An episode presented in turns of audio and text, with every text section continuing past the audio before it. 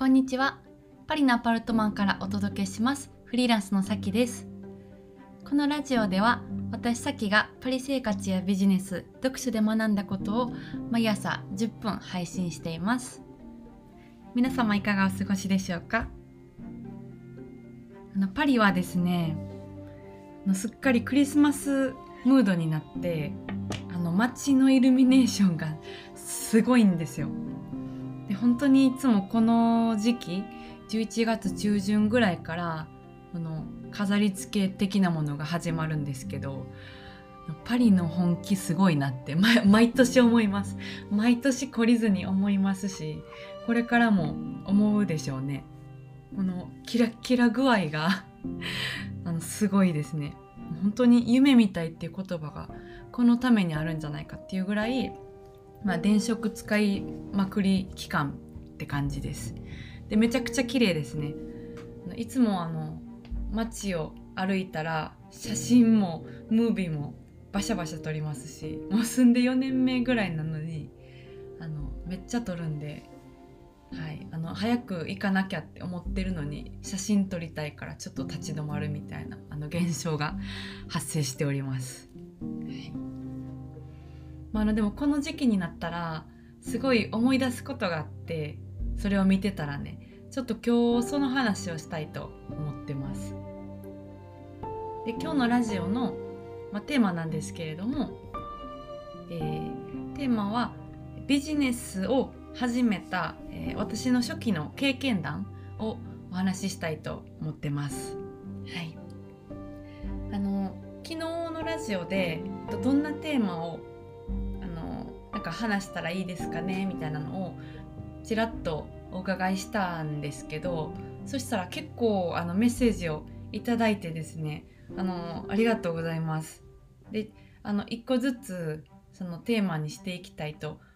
思ってるんですね。うん、でまあそのいただいたメッセージの中の一つが、まあ、今日のこのテーマでもあるんですけど、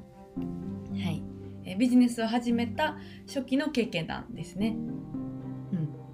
で、えっと、まず最初にえ言っときたいことは私がビジネスを始めた初期の経験談っていうのはがざっくり分けたら3パターン 3, え3種類あるんですよ。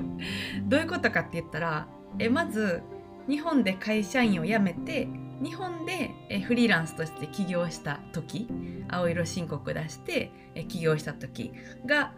あってでもう一個はフランスに来た時に、えー、フリーランスとしてバイヤー活動を始めたっていうこととあともう一個はあの法人を立てたことですね。だからだか大きく分けて3つあるんですよ。そう。私あの引き出しが多い女なんです。引き出しがまあまああります。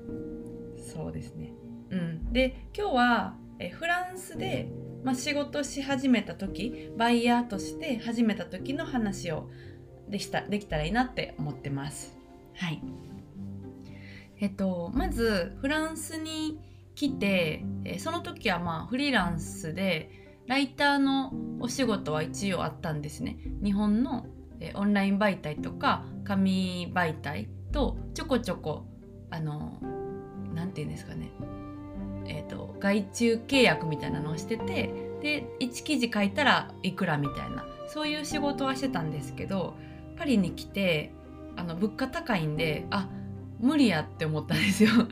ライターとしてしかもこの距離が離れてる状態で、えー、まだフランスでライターとしてやっていける語学力と、えー、情報量がないっていうところで日本の情報だけで日本語で記事を書いていこうと思ったら多分1日7記事ぐらい書かないと あの生計立てれないなってなってちょっとあの無理ゲーやって思ったんですね。うん、でどうしようと思ってひいひい言いながら、まあ、毎日記事を書いてたんですけどその時に友人から「え海外に住んでるんやったらバイマやったらいいやん」っていうのを言ってもらってまずバイマという存在を知ったんですね。うん、で私はあのバイマというプラットフォーム上でネットショップを持っててバイヤー活動もやってるんですけども、えー、なのでフランスに来て割とすぐ1ヶ月目ぐらいでバイマーも始めました。は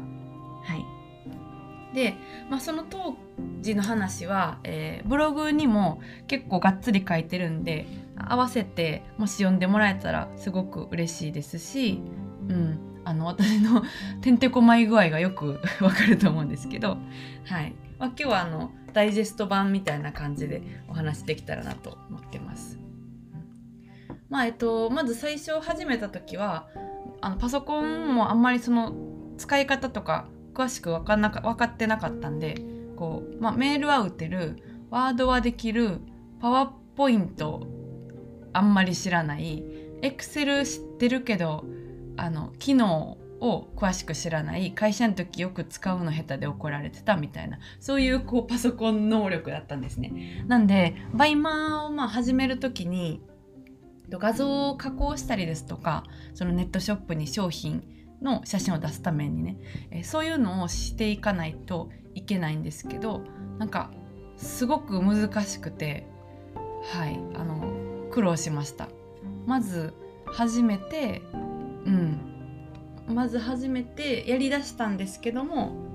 そうそのページを作るっていう作業にまずつまずいて、えー、どうやってその画像加工をしたらいいんだとかねそういうことをかなり、えー、迷迷ってというか分からなくてなんかパソコンを投げそうになりながら1ヶ月ぐらいこう試行錯誤してたんですけどなんかもうやめようかなとも思ったんですけどこれであのやめたらまたあの7記事毎日書きまくる生活に戻らないといけない。多分無理やって思ってそう、まあ、ちょっととりあえずやってみようって思って頑張って続けました。うん。ですね、あとはまあ負けず嫌いっていうのもあって、えー、一応やってたらなんとなくこうこういう風に出品するんかなっていうのが分かってきたのでまあまあその自分のネットショップで自力でねページをいっぱいあの何百ページで作って売り出してたんですよ。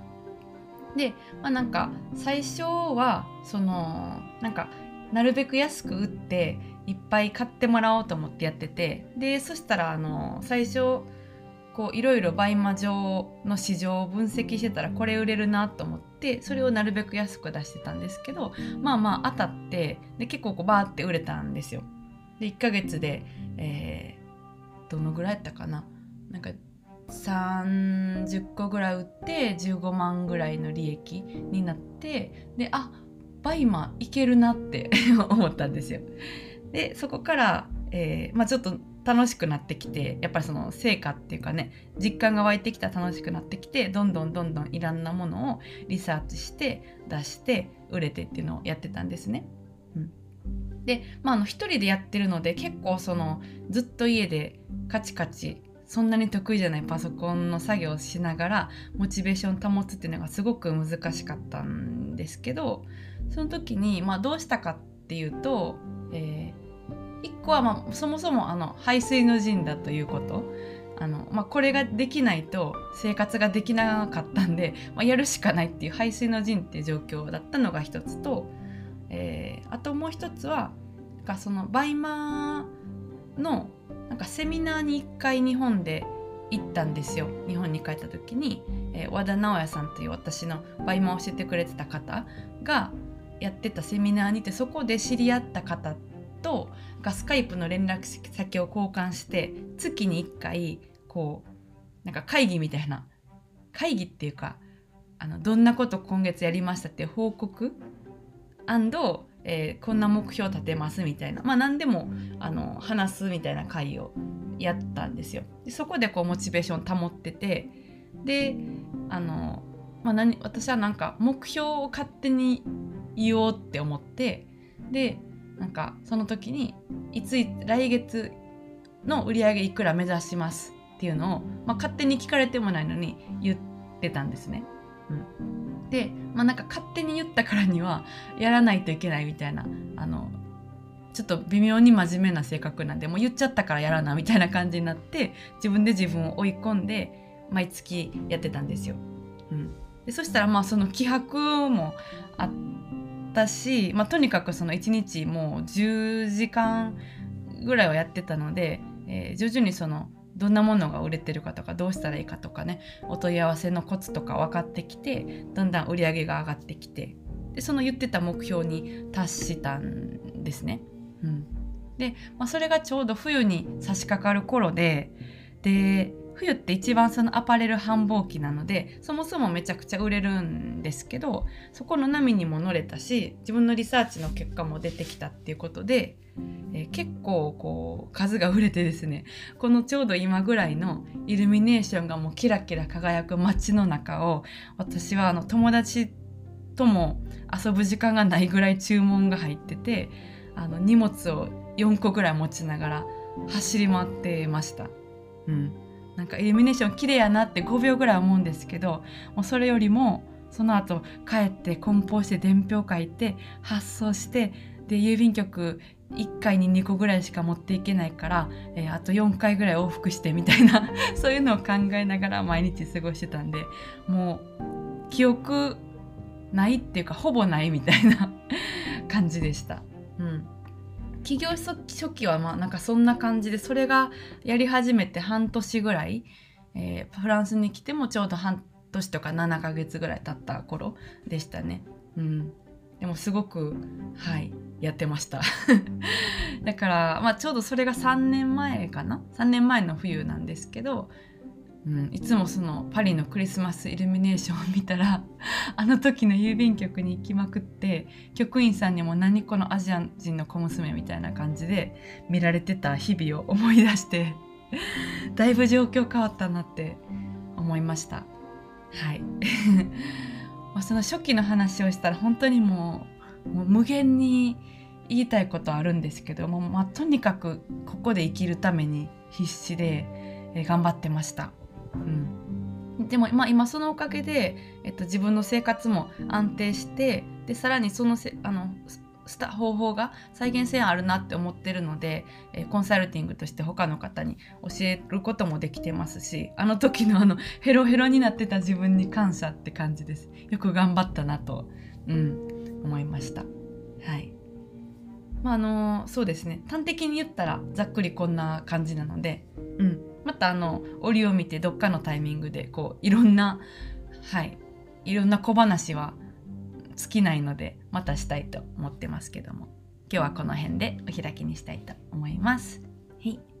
じゃあ皆様今日も良い一日をお過ごしください。また明日お会いしましょう。それでは。